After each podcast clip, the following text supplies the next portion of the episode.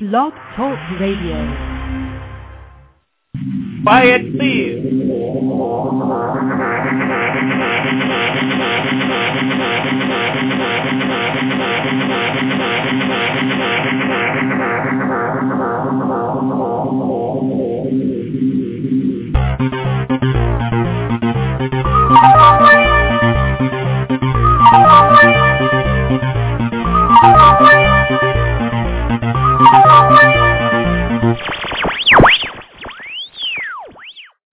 Welcome to Rex Sikes Movie Beat, conversations with filmmakers where we discuss everything film and television. Here on Movie Beat, you'll learn what to do and what not to do when it comes to making movies and TV. We will talk to everyone behind the scenes and in front of the camera, and I'll provide you with guests and the information you're going to want to have, whether you're a filmmaker or a fan. And so now let's move behind the scenes here at Movie Beat. I hope you're having a happy day. And uh, I want to welcome everybody who's listening in right now and say thank you for being here and thank you for joining us in the chat room, which is now open. So if you're listening and you haven't joined the chat room, uh, go ahead and do so. We're we're waiting for you there, and uh, look forward to your arrival. Uh, if you're listening live right now, uh, go ahead, make us a friend, make us a favorite, follow us right from where you're listening, right from that player. There's a little heart button, there's buttons there.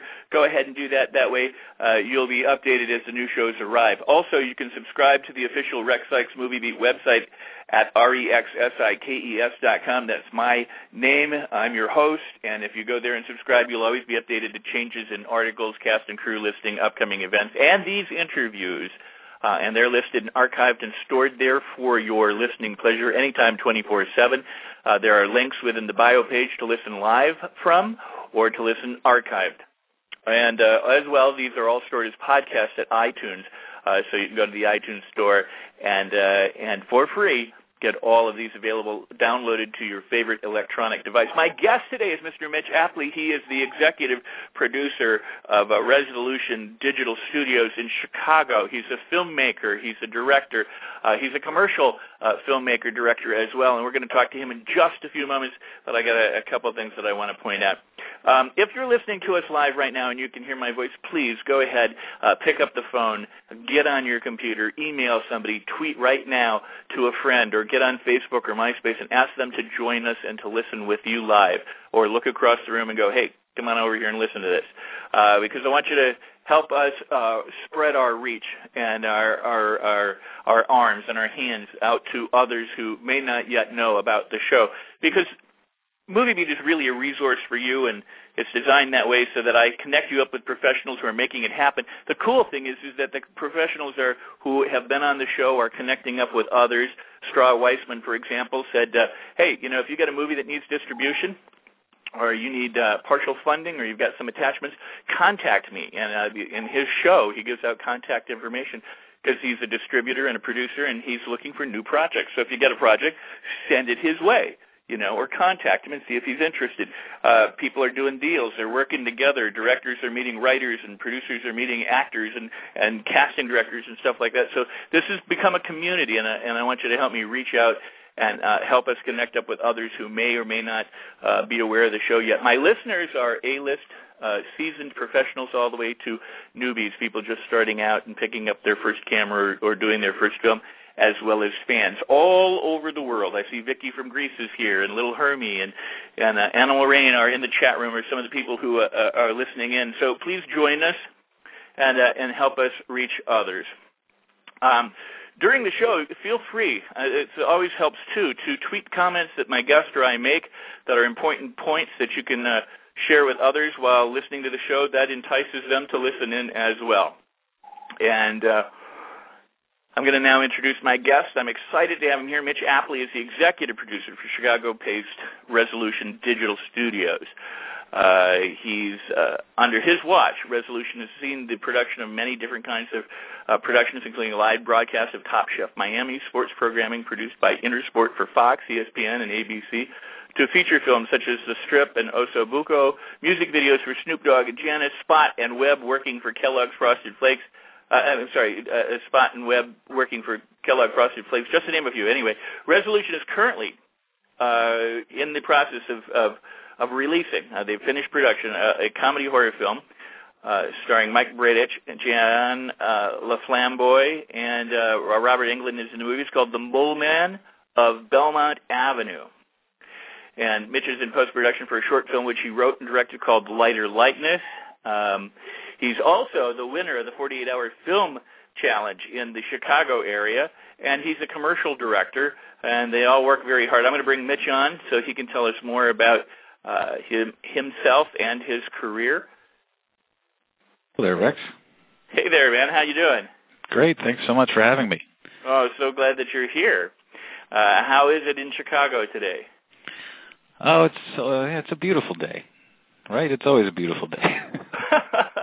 no, actually, the weather here has been very pleasant. It's uh, you know, we're into fall. It's a little cooler. Uh, right. My children put on hoodies, you know, to go out. Uh, it's not like Los Angeles where it's 115, 16 degrees. So. Yeah, my brother's in L.A. They're dying. uh, and I miss it. I love it. I go, you know, I would be at the beach with the millions of other people who are sitting there trying to get cool. Uh, but anyway. Well, let's let's talk a little bit first about Resolution Digital Studios and, and find out about your role there and, and what is um, uh, and, and and what the uh, not only the duties are, but then the responsibilities, but also what what the uh, the the company is involved with. Sure. Um, so Resolution Digital Studios uh, is the product of a couple of brothers, Jeff and Lee Fackless. Um, they had a company, have a company still called Show Department that has been around for 27 years. They do live events, experiential uh, events, uh, corporate meetings um, all over the world. They're a very successful company. And about, I don't know, six or seven years ago, they decided to create a uh, production company that would help service their existing uh, event business, but also uh, would have additional capabilities. Um, so they built a 32,000 square foot facility, uh, which is where you know we work out of. It has live broadcast capabilities. It's got a control room. You know, it has three production spaces. Our main stage is about you know just under 6,000 square feet in size.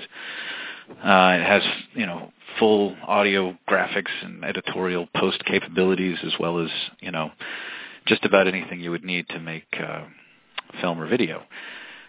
So I I came in after this giant thing was already built. Um, when I when I came in and did my first tour, R. Kelly was actually filming his first "Trapped in the Closet" music video here.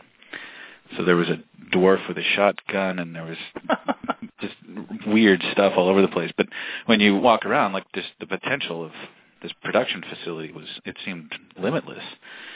And so I came in and uh, kind of set up shop here and have been, you know, largely responsible for making the production company uh, profitable and, you know, getting work through the doors.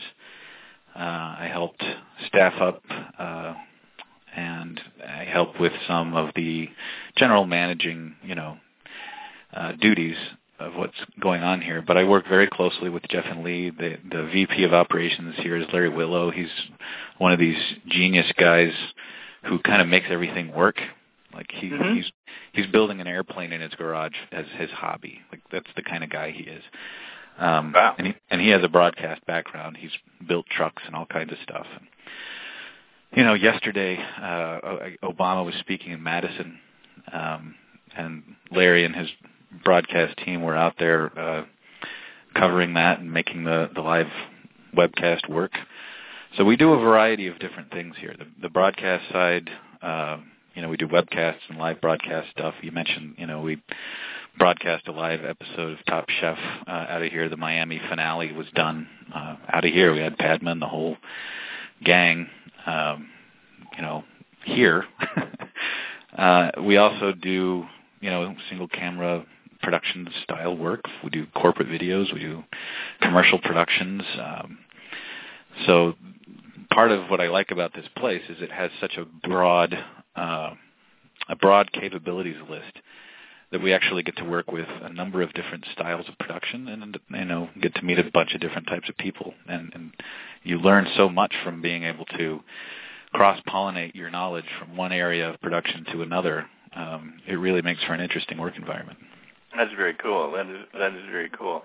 Um, now, how do you how did you fit that in with everything else that you're doing? I mean, you you uh, just finished uh, uh, you're you you completed in uh, releasing, you know, getting your film out, the Mole Man of, of Belmont Avenue. Um, how do you fit all that in? I mean, what what uh, is is uh, the movie part of the studio, or you make it at the studio, or, or how does yeah, yeah, the movie's definitely um, part of what we do here at the studio. I mean, um, from the very beginning, uh, we've all kind of talked about wanting to create or get involved with uh, projects, you know, content. And uh, about a year and a half ago, John LaFlamboy and Mike Bradecich um, sent us this script for this film called The Mole Man of Belmont Avenue, and wondered if you know we wanted to participate in any way to get it done. You know, there are a couple of guys who are successful, you know, actors, and uh, John LaFlamboy is involved with all the haunted houses. He runs the Statesville Haunted House. He runs Navy Fear uh, at, at Navy Pier. He's actually an internationally renowned uh, haunted house guy, which is a huge industry. I had no idea, but it's you know haunted houses are big business, especially this time of year. Um, but you know, because he runs a haunted house, he has access to you know actors and makeup artists, and the notion of building a mole man is pretty straightforward for him. So, so you know, they had all these elements in place, and they had Tim Kazurinsky attached, and they were at that time still talking to Robert Englund. You know, they had uh, T.J. Jagodowski and Dave Pasquesi and a bunch of you know really solid Chicago, you know, Midwest talent Mm-hmm. uh, already attached to the piece. So you know, all of the right elements were there. They just needed some help uh, getting it done. So you know, we looked it over. We crafted a co-production agreement, and we lent our support to getting the movie done. We we gave technical support and equipment, you know, the camera, uh, all of that stuff was ours during production, and we've you know been involved in helping them finish it up. Mike, Mike and John wrote, produced, directed, and acted in this film, and Mike actually took a crack at editing it as well. Um, my editor Dustin Foster finished up the edit. You know, my sound guy Brian Hensley, you know, leaded up the sound design for the film. Liz Zilke did a bunch of graphics and special effects for the film. So we we basically, you know, have been with them from the very beginning. But you know, we finished up the movie. Uh, had a special advance screening uh, August 28th at the Music Box Theater. It was mostly friends and family, but you know, it was a hit. Everybody seemed to like it. So yeah, we just kind of work it into the normal course of business. It becomes an investment opportunity for us, but you know, it's what we do. So we just work it into the schedule and make it happen. Oh, very cool. Now, uh, I should point out uh, in some of the information that I have that the you know Resolution Digital Studios, you guys made the film in conjunction with Big Tree Productions and Zombie Army Productions. Right, that's correct. And that's that's basically John and Mike, and then uh, is Big Tree, and, and Zombie Army is uh, the group that that uh, John does all the haunted house stuff through. They're a really fun group of people. I don't know if you've ever hung out with zombie people, but Uh-huh. they are a blast. It, it's so amazing. They have zombie crawls and zombie stuff that that happens, uh, you know. And and uh, I'm gonna I want to ask you about the movie in a second, but in the chat room we posted some links. Um, one uh, is way too uh, long for me to to say on the air, but the other one is molemanmovie.com, right. and uh, and so people can check check that out. Um, and uh, but uh, so so Mole Man, uh, you know, and zombies. Uh, you, you said they could make the Mole Man. Is Mole Man uh, special effects uh, crafted? What what kind of? Um, I think it's here playing in the background. What uh, what what is Mole Man? I mean, what is, what are we talking about? Mole the the mole man is a, is a half man half mole, and Uh, they used um, latex and prosthetic makeup to create this thing.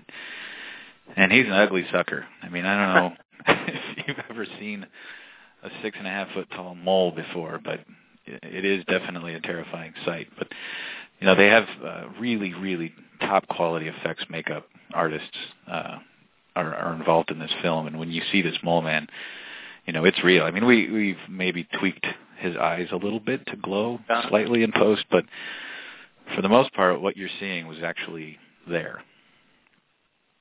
Wow. Well, very cool. And again, it it it start it has uh, uh, Robert Englund in it and Tim Kazurinsky. That's I right. see their photos. And and how did how did they secure uh, those guys? Can you give us a little bit? Do you, can, do you have any way you can give us a little information on that? Because there are other filmmakers, you know, go, you know, I'd like to get somebody in my film. How do I go about doing that?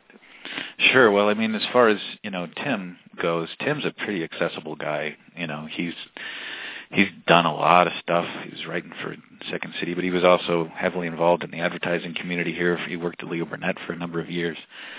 Um, and you know, through various different channels, they got him the script, and he read it and liked it, and said, "Yeah, sure, I'll be, I'll, I'll be in."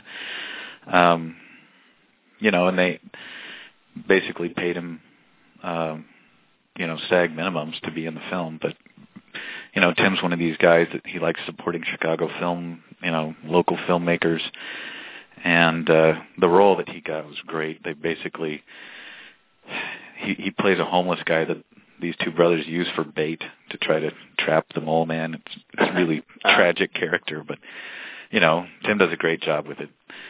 Um, and as far as Robert Englund, he at the time that they were going to be in production, which was last summer, he was actually already in the area because they were um, Oh, you know, yeah. re- remaking Nightmare uh, up on the north, uh, you know, the North Shore here.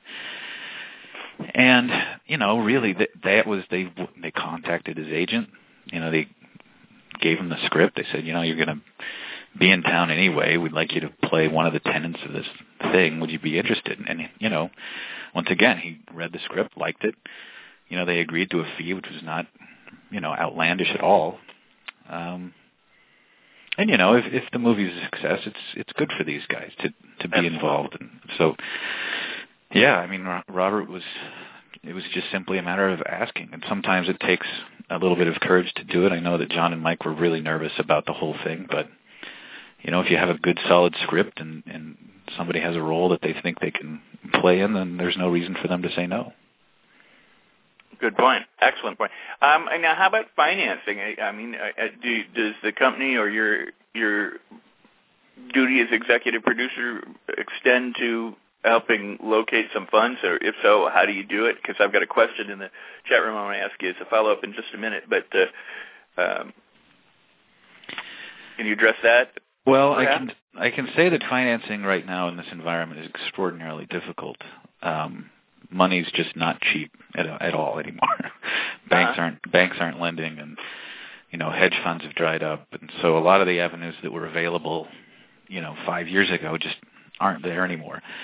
Uh, the thing about a horror comedy film is that it's relatively inexpensive. I mean, the, the whole budget, you know, even with our contribution on top of it, is still well below three hundred thousand dollars, uh, Uh-huh. which is still a lot of money, you know.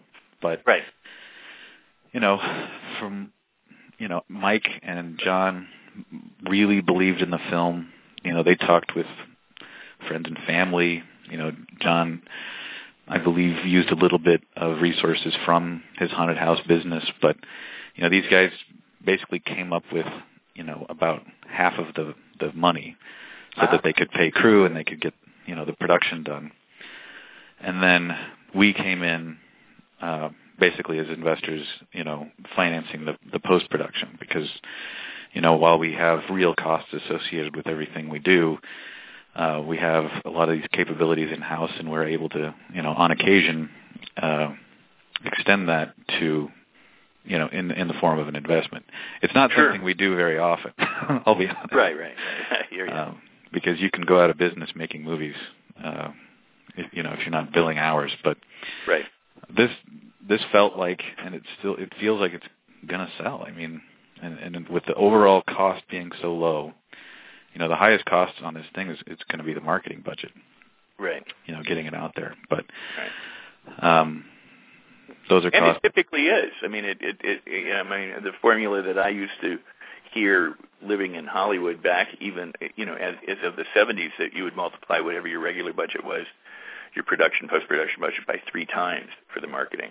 That Sure. was the studio. You know, so I mean, I you know I suspect that nothing has changed. You know, it Yeah. makes it more and more and more expensive to get your. Although we have other avenues for getting word out, um, marketing still costs money. Yeah, if you want it to be effective, it it really does. um, well, the question in the chat room uh, was, uh, "What do you think of crowdfunding, and have you ever done it, or would you ever use it?" I would absolutely. I think crowd financing is one of the best notions out there. Um, there's a website called Kickstarter Mhm. that is primarily designed for smaller projects. Mhm. You know, you need two or three grand to get your iPhone app off the ground or something like that, or you have an art project that you want to finish. Um, what I like about Kickstarter is, you know, you get people to uh, kick in five, ten, you know, fifty, hundred, two hundred and fifty bucks, and you reward them. Uh, you know, but nobody pays anything unless the actual uh, target price is met. So, Right. you know, in that sense, you're sort of competing against the rest of the world uh, for your idea uh, to get done. But if enough people buy into it, then it's going to happen. Uh, so it's a really interesting way to to go about it. Um, I think, you know, some of the films that I've heard about uh, with larger budgets, hundred, two hundred thousand dollar films that have been crowd financed, um, it can work. I think it's pretty rare that you can raise that much money through crowd financing, especially if you're kind of an unknown uh, in the marketplace. But you know, it's a way to get money, and it's a way to spread out um, ownership of the film. You know, what what I think is really beautiful about it is if you do get enough people contributing, you know, there's a pretty powerful marketing engine built into that. Because if I'm putting 50 bucks into somebody's film, I care what happens to that movie, and I'm going to tell all my friends and family about it. So I, you know, there's different models out there. Like I said, I think Kickstarter is probably the most um, elegant right now. Uh-huh. Um, but I, I mean, it's certainly something that if you know you have an idea and you want to get it made, and you have exhausted all other possibilities, and uh, or even along with other you know financing options, I think it's certainly worth pursuing. Yeah, you know, it, it leads me to to to postulate, however, that as with all things, there's a you know noise to signal ratio, and as Kickstarter and Indiegogo are in their infancy, you know, a lot of people jump on, and and they're the people who are doing it, kind of the pioneers, and so. Uh, you know, it hasn't it hasn't reached saturation yet, and so the the you know I, I think part of the key in sustaining it is going to be to continue to offer really incredible things and have really incredible product because pretty soon, you know, instead of having say, and I don't know what the actual numbers are, but instead of say having 50 Kickstarter campaigns, you'll have five.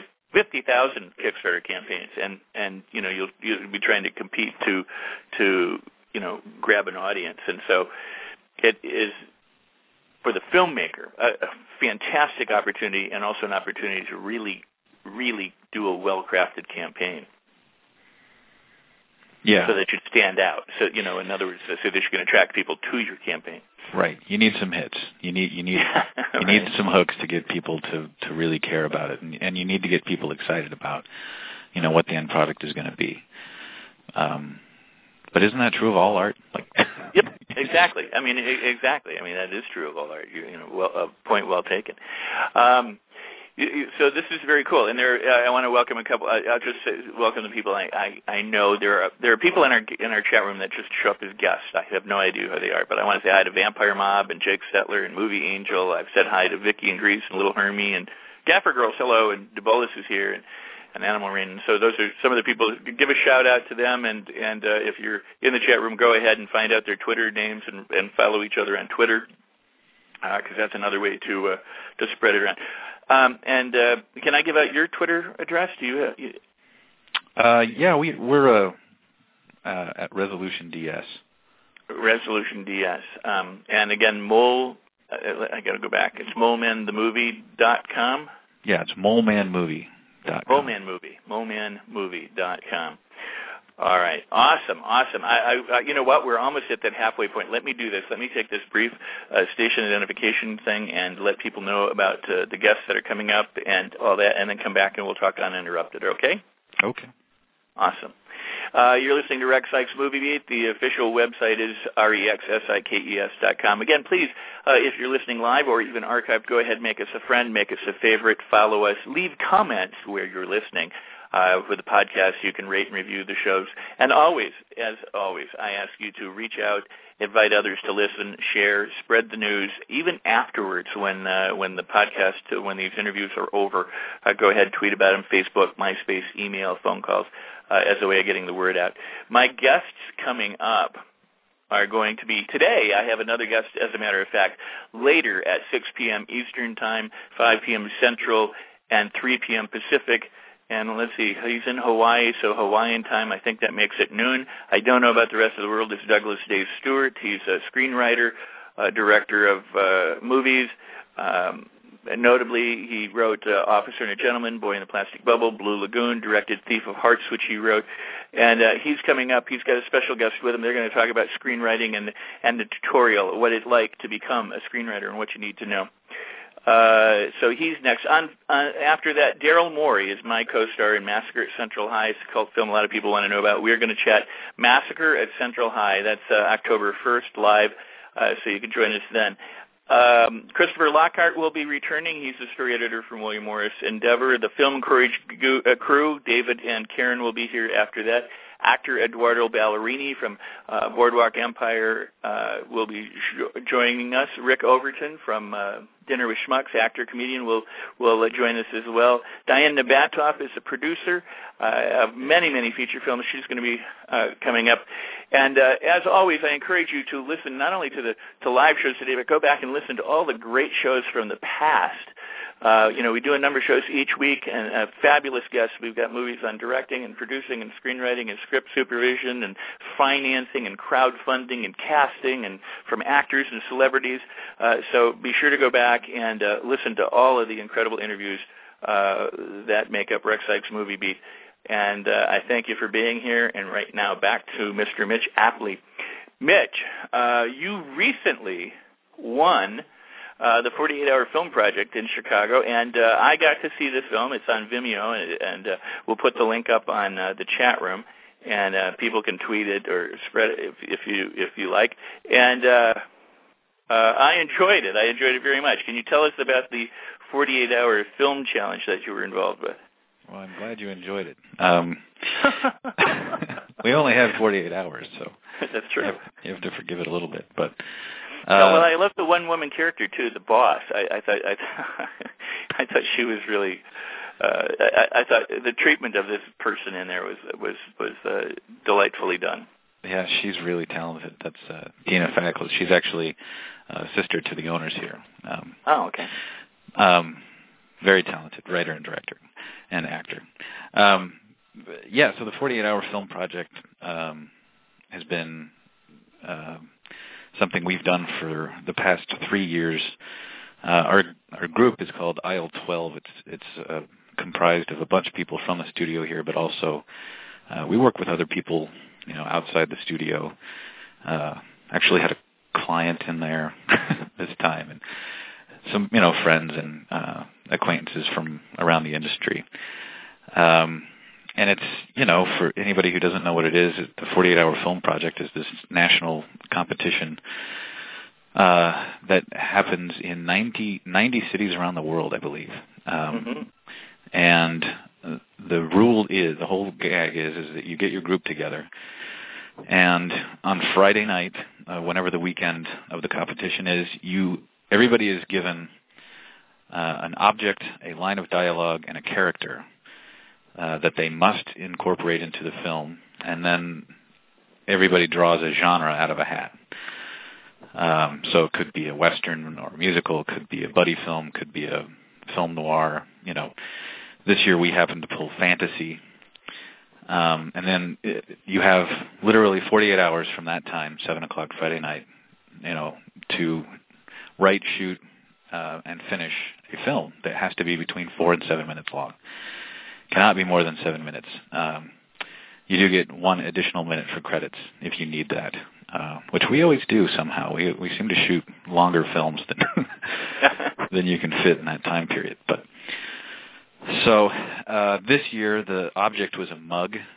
Uh, the line of dialogue was, "I'm sure you're mistaken." and the character was a sales clerk, uh, either Duncan or Denise uh, Carey. And you know, so we got fantasy. So how do you make a fantasy about a mug? uh-huh. We just uh, that was a tricky thing. So we had probably about a dozen people sitting in a room on Friday night as as we got our uh, criteria and started brainstorming and brainstormed for you know an hour, hour and a half.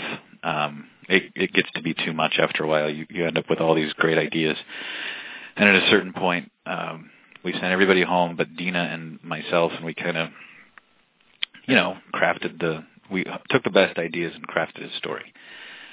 And the the trick is, is whatever you come up with Friday night, that's what you have to make. If you try to go backwards at any point during this competition, you will lose momentum and the whole thing falls apart. Uh, we've had problems with that in the past where, you know, two years ago we actually won an award for best writing, but the film was difficult. It was hard, you know, we had technical challenges and all that stuff, and part of it was because there was some waffling uh, that happened on Saturday. So anyway, Friday night you get your story, and then Saturday uh, you do your production. Uh, we actually had eight different locations. Most of them were, you know, pretty close together, but it was a fairly ambitious day. Uh, we started out actually in my house on the north side of Chicago, and we ended up, you know, down here by the studio in neighborhoods and office buildings and stuff. Um, editing happened all night Saturday night. Uh, the editor was here all night. I was here with him, trying not to sleep too much. And then, uh, and some graphics were happening Saturday night, and then you know, sound design and final color correction, and you know, laying in the musical score and all that stuff happens uh, Sunday. And this year we were actually comfortably finished. We walked in at 6:30 and handed in our packet of information and the, and the film, and walked out of there. And there, out of 59 films, uh, there were 59 teams in Chicago this year. I think all but about 20 of them made the deadline. Um, so it was. It's definitely a rough weekend. Like it's there's definitely a danger that you're not going to finish. Well, let me let me say, I mean, and I went ahead and tweeted uh, an article that was written about it on, on UnrealChicago.com uh, on on Twitter and and Vimeo. But uh, you swept the awards. There were like 14 awards given out, and you took 10 home. So that's impressive. And and I, I should say I I I, I enjoyed the special effects that you had special effects uh, and that looked good.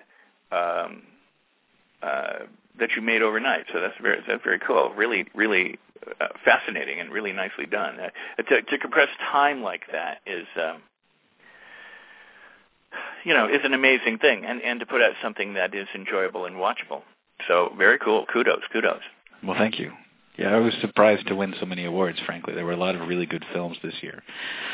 Um, but it was fun. I mean, the award ceremony it it got to be almost silly. Like we just kept walking up on stage, and you know, I I said my speech the first time because I figured that was it, and then we went up. I don't know three or four more times. They grouped some awards together, but it was really fun. It was a really amazing experience.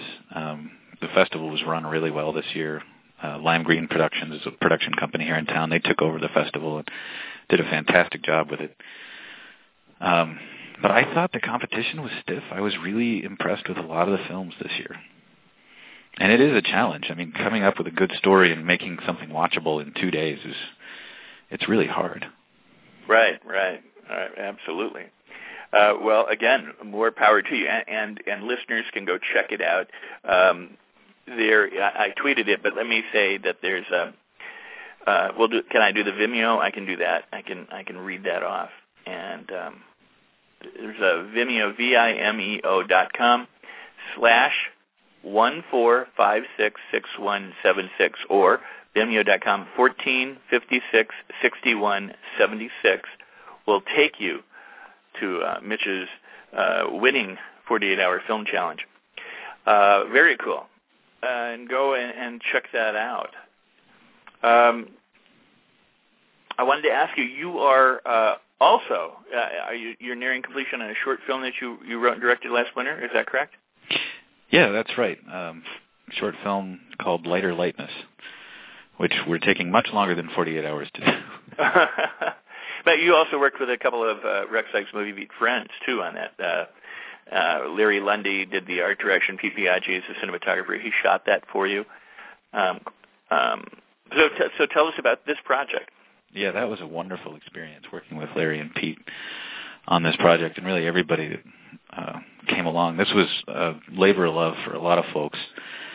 Um, I had been, you know, so I was, I wrote the script in October of last year and worked with some really great people. Um, I have a friend who works out in Hollywood, uh, who, you know, is she works on uh, a couple of different comedy shows. And I sent the script out to her and got some great notes back, and and so we had this little this little film, this little short, you know, ten page script um, about a guy who gets kicked out of his marriage, and he goes over to his friend's house, you know, for support in the middle of the night. And when he gets there, his friend won't let him in. and eventually we find out why. It's because he's in there and he's got this crazy magical spell that he's working on with this girl from his office. Um, it's totally PG, by the way. Just putting that out there. But this the, spell allows you to uh, cast light. It feeds off of you know human emotion. So if you're feeling you know bad and then you start feeling good, you get this uh, effect. Mm-hmm. And our guy tries to learn the spell so that he can maybe use it to get his wife back, and eventually, uh, you know, they they get everybody together up on the rooftop of a building, and the film ends with all four of these people. You know, he he he does get the girl back, by the way. Uh, not the way that you would think, though. But it ends with all four of them hurling beams of light uh, at the skyline of Chicago, um, painting, you know, playing them, playing the buildings almost like they're a xylophone. It's a little hard to describe, um, but it's a it's a sweet, short little love story that that is highly effects uh, heavy. uh, well, uh, so let, us talk a little bit about that. The, the effects. How do you how do you how do you? I mean, is this part of uh, Resolution Digital Studios where where you do effects and you've got effects people handy, or um, it is. Uh, we do actually do a, fa- a fair amount of motion graphics and visual effects. Um, I actually collaborated with an old friend of mine uh, named John Michaels, who has a shop called Protoculture here in town, and he has a whole team of guys, um, you know, men and women who are really talented graphic artists, and they're exceptionally good at 3D motion tracking and compositing and all the types of visual effects that this movie requires. And you know, John and I worked together on various different things over the years, and I took him out to lunch last fall, and I said, "Hey, you want to make a movie?" And he said, "Yeah, let's make some light. It'll be cool." So uh, the whole, you know, the whole community kind of came together on this. I mean, Pete came in and he was excited about it, and Larry was really excited about it, and actually used some of uh, what he did in one of the classes that he was teaching at Columbia. Um, you know, we worked with Fletcher Chicago, gave us a great deal on uh, an Arri camera, so you know, this is like a full up production. I think if I figured out a budget on it, including the effects, it would easily be a two hundred thousand dollars short film. But wow, everybody just kind of came together, and you know, I got fantastic actors, and we spent three days shooting between uh, Christmas and New Year's last December, um, because you know nobody's working anyway, so it seemed like a good time to get volunteers together, mm-hmm. and uh, it's been in post ever since. wow. We we actually had the rough cut done by the end of January, or I'm sorry, the fine cut done by the end of January, and we had a rough sound mix going. Um, but the you know there's 116 shots in the film, and like 76 of them are all effects shots. Um, so it's taken quite a while to get it Takes done. Takes a while, yeah. But it looks really good. I think it's going to be a, a, a successful film. Very cool, very cool. Uh, from uh, what will you do with it when you, when you're done with it? You, you plan to enter it in festivals or? Yeah? I think it's a it'll be a fun festival piece. I've um, you know, it'll be a, a sales and marketing tool for every single person who worked on it. I mean, I think everybody really put their all into this. So the idea is to have it out there and you know let people use it for promotion. I mean, Larry just did an excellent job on the sets. They it just it looks like this crazy mystical deadbeat guy's apartment. um, so yeah, I think it'll it, but it'll be fun to take around to festivals and and get it out there and uh, see what happens. Very cool. I have a question from the chat room. Debulis one asks, um, and this I guess about any of the projects. Um, did you ever encounter any location difficulties, or have trouble securing locations, or or any location stories you can share? Well, um, you know, for Mole Man, they the interior of the apartment they actually built down in the barns that are the haunted house at Statesville. Uh, so they had total control over that. Um, the exteriors and you know some of the stuff that they were doing, they were down uh, on the south side of Chicago actually, uh, and they talked with this, uh, you know, the owners of this church uh, about you know using the building and, and working out of the sanctuary, you know, during the week. Uh, and the church was absolutely wonderful. They gave them, you know, access and all that stuff. But the basement of this church that they shot in, you know, they needed a scary basement, but this basement was horrifying to them. like they, there was apparently like it's, there was fuel, you know, gasoline that had been buried in containers down there. It was a dirt floor. It was this, you know, it was perfect location. They were just the, the the crew was terrified to work down there. um, very dank and dark. Um, as far as you know, uh, lighter lightness, we actually shot all of that here at the studio. You know, built sets where we needed them. Uh, so no location problems there uh, as far as that goes. And with the 48, you know, you're moving so fast. Um, that really you, you don't end up having problems. I mean, we were shooting in an alley, we were shooting, you know, in public spaces and stuff, but we were really lucky to have a lot of the locations lined up ahead of time, uh, which is what I would always recommend. You know, with the 48-hour film festival, you have to come up with the idea and you have to actually do all the production within 48 hours. But you can absolutely line up locations and crew uh, ahead of time, and you know you have to do that or else you, just getting shut down is a major problem. Well, yeah, I, I, um, I don't know how to quite phrase this. You know, a lot of people just steal locations. They steal shots. You know, I mean, because they do. I mean, but there are, you know, certain buildings. I mean, you can shoot a skyline, but you know, if you feature a certain building, then then you may be, you know, looking at uh, the need of a permit or a release, especially if it's a feature film you know, where uh, distributor's going to come along and go, okay, let's see all your re- location releases and you know, and request error and omission insurance and all that and all that kind of stuff. But, but you know, in, in the case of I think the 48-hour film shoot, uh, you know, I mean, obviously you have to steal your shots. You know, you can't go out and these things. Um, but but in, in the case of a feature or even in the case of a short, for most people, I mean, you know, especially if it if it's going to become uh, notable in any way, shape, or form, um, you know, you're probably wisest to, to make sure that everything is secured and and and follow suit. I want to ask you. I, I'm sorry, I don't mean to not. If, if you want to comment on that, you certainly can. Um, but I wanted to ask you. I wanted to go back to Mole Man. The inclusion of Tim and Robert, I, I imagine, made it a SAG movie, or were there? Can you discuss how the contracts uh, worked, or whether it was going to be SAG anyway, or non-SAG, or or favored nations? I mean, I, I you know. Oh, it's a SAG film. Absolutely. I mean, uh, Dave Pasquesi has been in a number of features. T.J. Jagodowski is a SAG guy. Mike uh, Bradecich, you know, he he plays one of the brothers. He's actually uh, a really successful working actor. Right now, he's the guy uh, on the post office campaign. If it fits, it ships. Well, that's that's Mike. Huh? Uh, and John, I believe, is SAG. So it, it's definitely a SAG film. Uh, SAG has made it a lot easier uh, on independent filmmakers to uh, register and to play ball. Uh, the SAG Indie uh, group, they they have their own contract, and you know they they're trying to get people to work. So, uh, you know, as long as you get your paperwork settled ahead of time, you know, you negotiate your rates with your actors just like you normally would.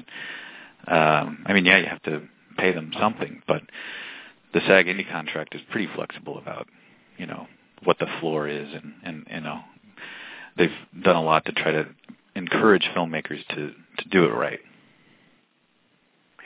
Well, I, it's amazing because I I encounter people all the time, you know, who will say, "Oh, yeah, no problem. I loved working with SAG. It wasn't an issue. You know, we had to make sure that our ducks were in a row. I mean, you know, that kind of thing because you know there are requirements. And I I love the Screen Actors Guild as an actor in the Screen Actors Guild. I love the Screen Actors Guild because they look out for you when you're working. They don't hmm. get you any work, but but if you're working, I mean, you know, it's a guild. They're not they're not uh, you know an employment agency. So so but you know if if you're working something and there is a problem, uh, you know, the, a SAG rep can be on the shoot, which you know, and and make sure that your needs are taken care of. And it's nice to have someone look out for you.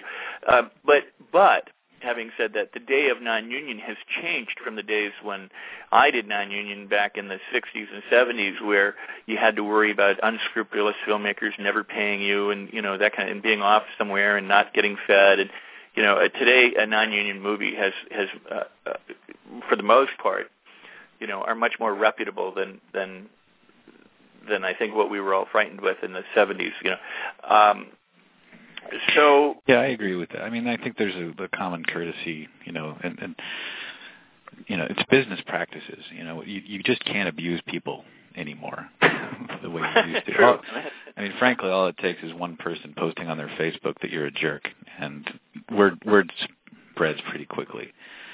And you know, if, if you're working with somebody who is sort of fly by night, you know, maybe you know here one day, gone the next, you know, there, you're potentially you could be abused in one one way or another. But if you're working with anybody reputable, I mean, most of the people I know in the industry in this region are here because they like living here and they like working here and right. you you just can't continue to work if you develop a bad reputation so whether it's union or non-union it's in everybody's best interest just to you know practice decent business practices uh, very well put uh, and, and and very you know appropriate because um I don't.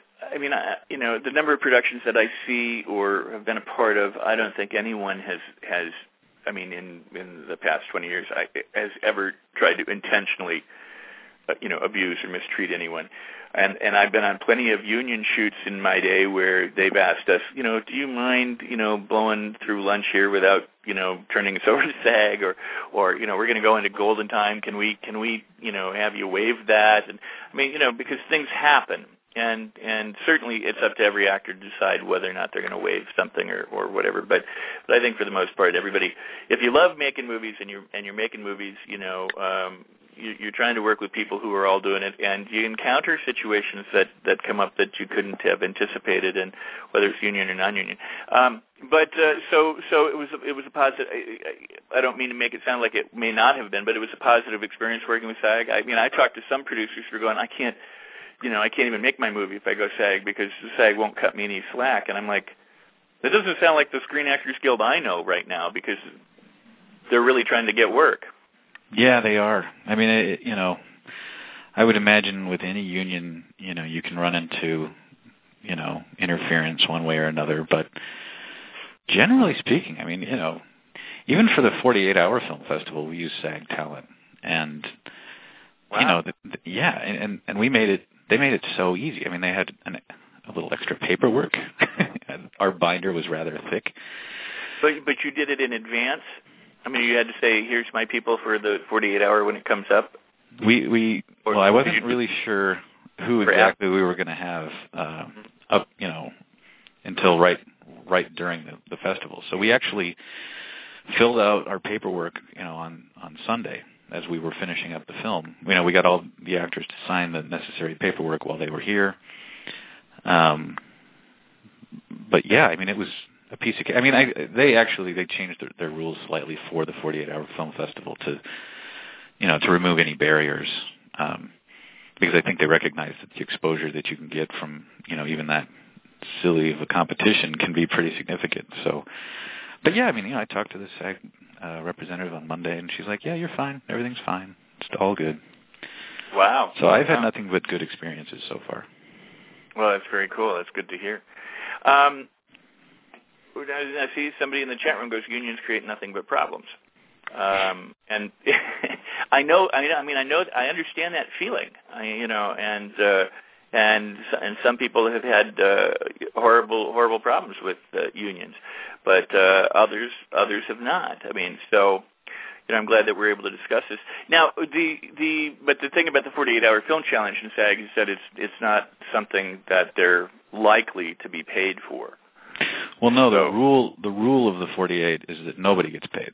It, So, it I mean, can't. it has to be purely amateur. Right. Um, so yeah, they bent the rules to allow uh, SAG people to work uncompensated in that in that contest. So I don't, you know,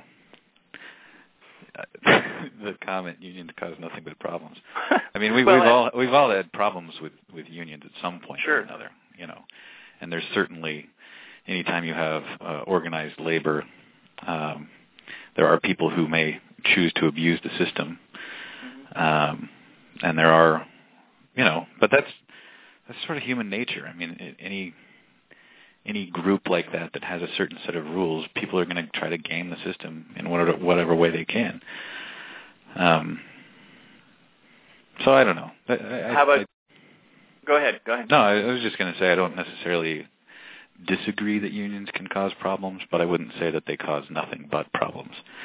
Well, uh, and and and it's the person makes the point. They say they drive up the cost of everything on films, on merchandising, even industry, and and I, I can't really argue with that.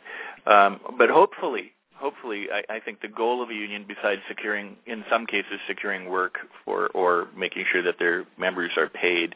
When I think when the and I don't want to turn this into a whole political thing, but when I think when the needs of the union supersede the needs of the members of the union, you have an issue.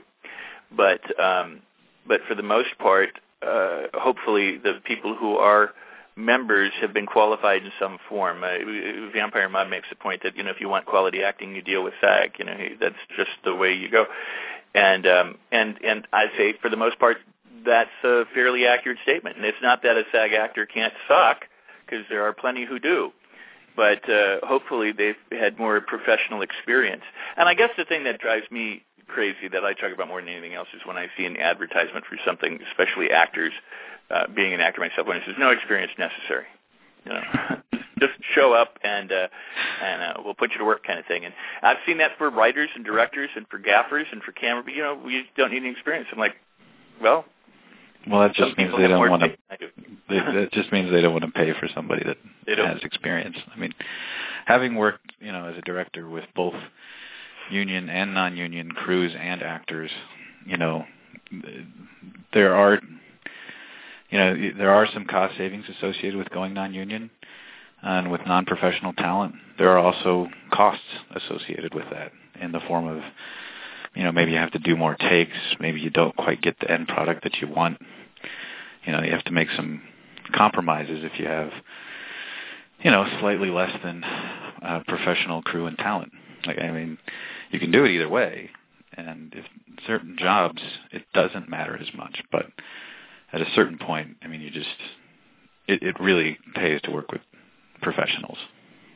Well, eh, right, and and and and uh, I, I think you I couldn't have been said better. There are costs associated with which with with which whatever I can't say it with whichever way you choose to go, uh, you'll you'll encounter issues and uh, and uh, and problems. So somebody asked, though they asked, which SAG contract did you use for Mole Man? Um, it was, you know what? I don't actually have that right in front of me. I know that They worked with with the SAG indie group, um, but actually Mike and John brokered all those deals directly. Okay. All right. Fair enough. Well, we've got you know maybe eight or nine minutes on the outside remaining, and uh, I've enjoyed this discussion very much. I want to have you come back, and uh, because you and I, and I don't, I don't mean to discuss it now, but I mean you direct a lot of commercial and commercial products in the Chicago area and elsewhere, and I want to come back and talk about uh, the business of commercial filmmaking uh, commercials, and uh, and have you uh, discuss that, and uh, and we were talking about a little bit before the show too, you know, in terms of um, uh, the, the workers on commercials versus films and stuff. So for, I'd love to have you back for another show regarding that. Uh, that'd be great. And we'll let the listeners know when that is going to occur. Um, but uh, in the meantime, I, I, I uh, wanted to ask you um, which for you um, first off is is most rewarding? I mean, you're doing short film projects and and feature film projects and commercials. What what what trips your trigger? What do you really like to do? Um, man, I kind of love it all. I, I I really, for me, there's not much that beats a good day of directing and then putting together a good story. Um, you know, so lighter lightness is kind of a baby of mine it's just been a mind-blowingly wonderful experience to cool. watch that thing come together. Um, but yeah, man, I get off on production. I like being out there. I like getting behind the camera and figuring out what the lenses are, figuring out what the shot is, you know, figuring out what emotion needs to shift from the beginning to the end of the scene and from the beginning to the end of each shot. Like it's just it's a it's a blast for me. so yeah, I mean, a bad day of production is better than a good day doing almost anything else, as far as I'm concerned. Cool. And and in the next, let's say, five minutes, any particular advice or suggestions or tips, um, or what you've learned over the years, what to do right, what not to do, you know, for other filmmakers who are embarking on this, or uh, even for seasoned filmmakers, stuff that you may have encountered, or a story or something that uh, you encountered that uh, you know challenged you in some way. Um, well, I would say you know the most important thing is you know never give up, and I, I guess that's kind of a pretty banal thing. But I, I made a short film a number of years ago called Bubble Quandary. It was a sci-fi film. I made it with this guy Joel Watson, um, and it was pretty successful. We got some play festivals all over the place. We had um, you know, kind of a, a, a run at the science fiction convention in Massachusetts. Oh. It was cool. You know, it was a fun little piece. Um, and we were actually getting a distribution deal put together.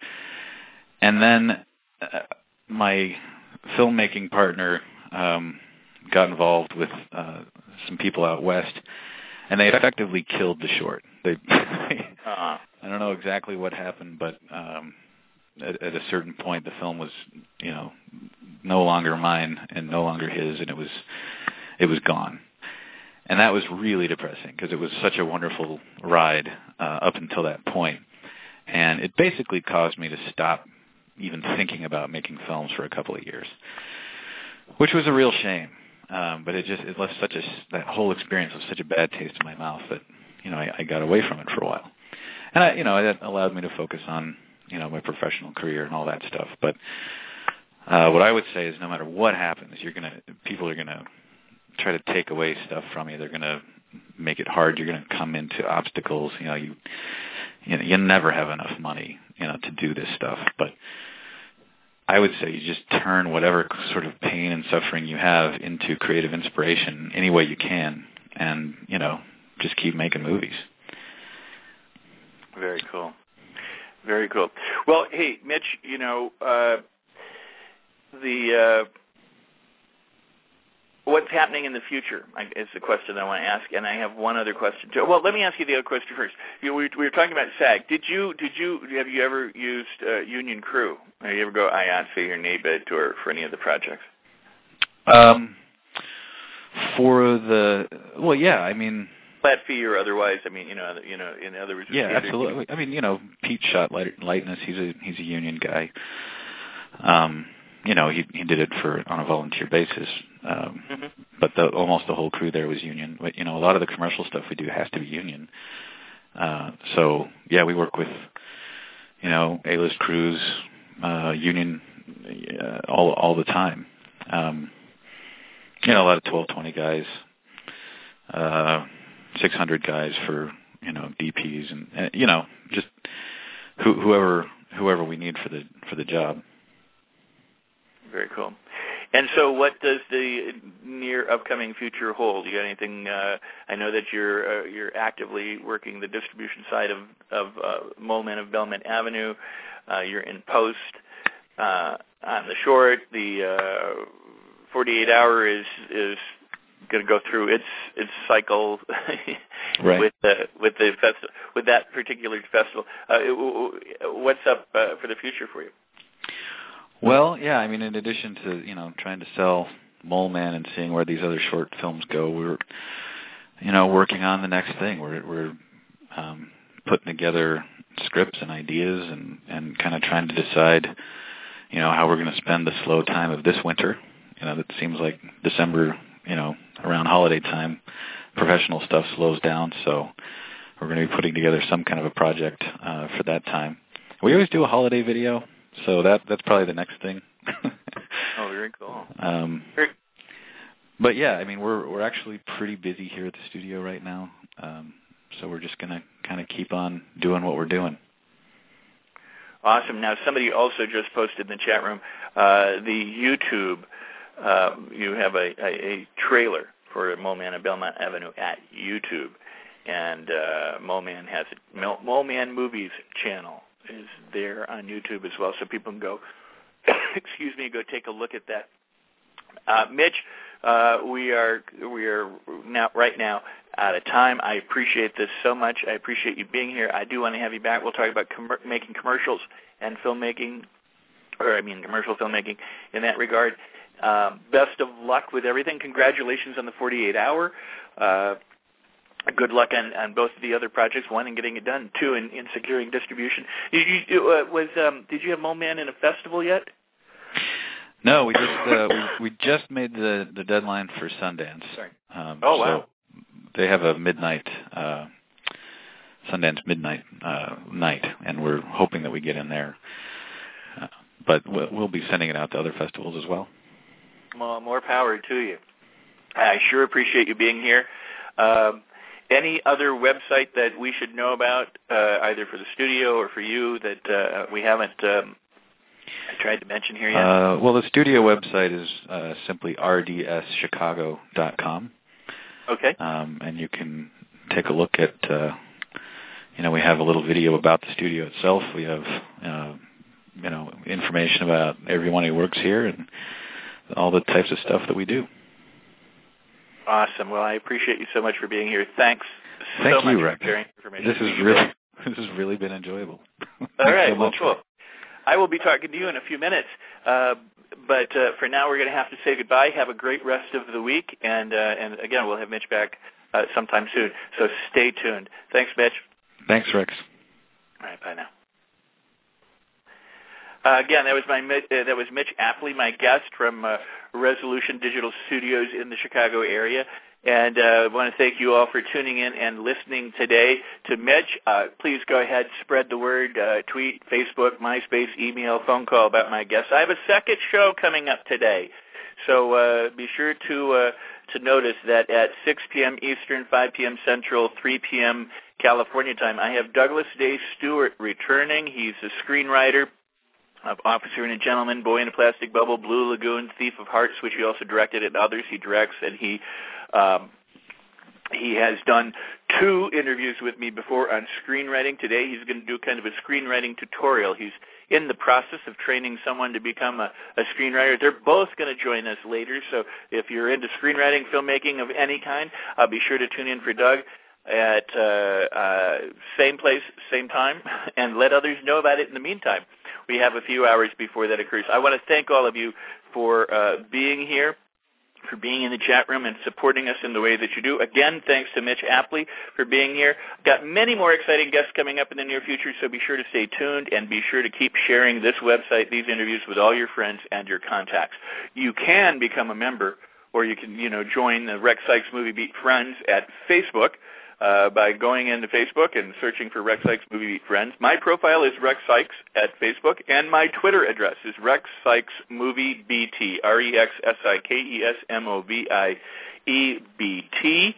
Uh, please follow, and uh, I appreciate that when you do, and I'll follow you. And uh, with regard to Twitter, I try and anybody that retweets me, I try and retweet them. I try and make sure that uh, everything is reciprocal. If I follow you, I hope you follow me, and you follow me, I follow you, uh, because that's the way we spread goodwill.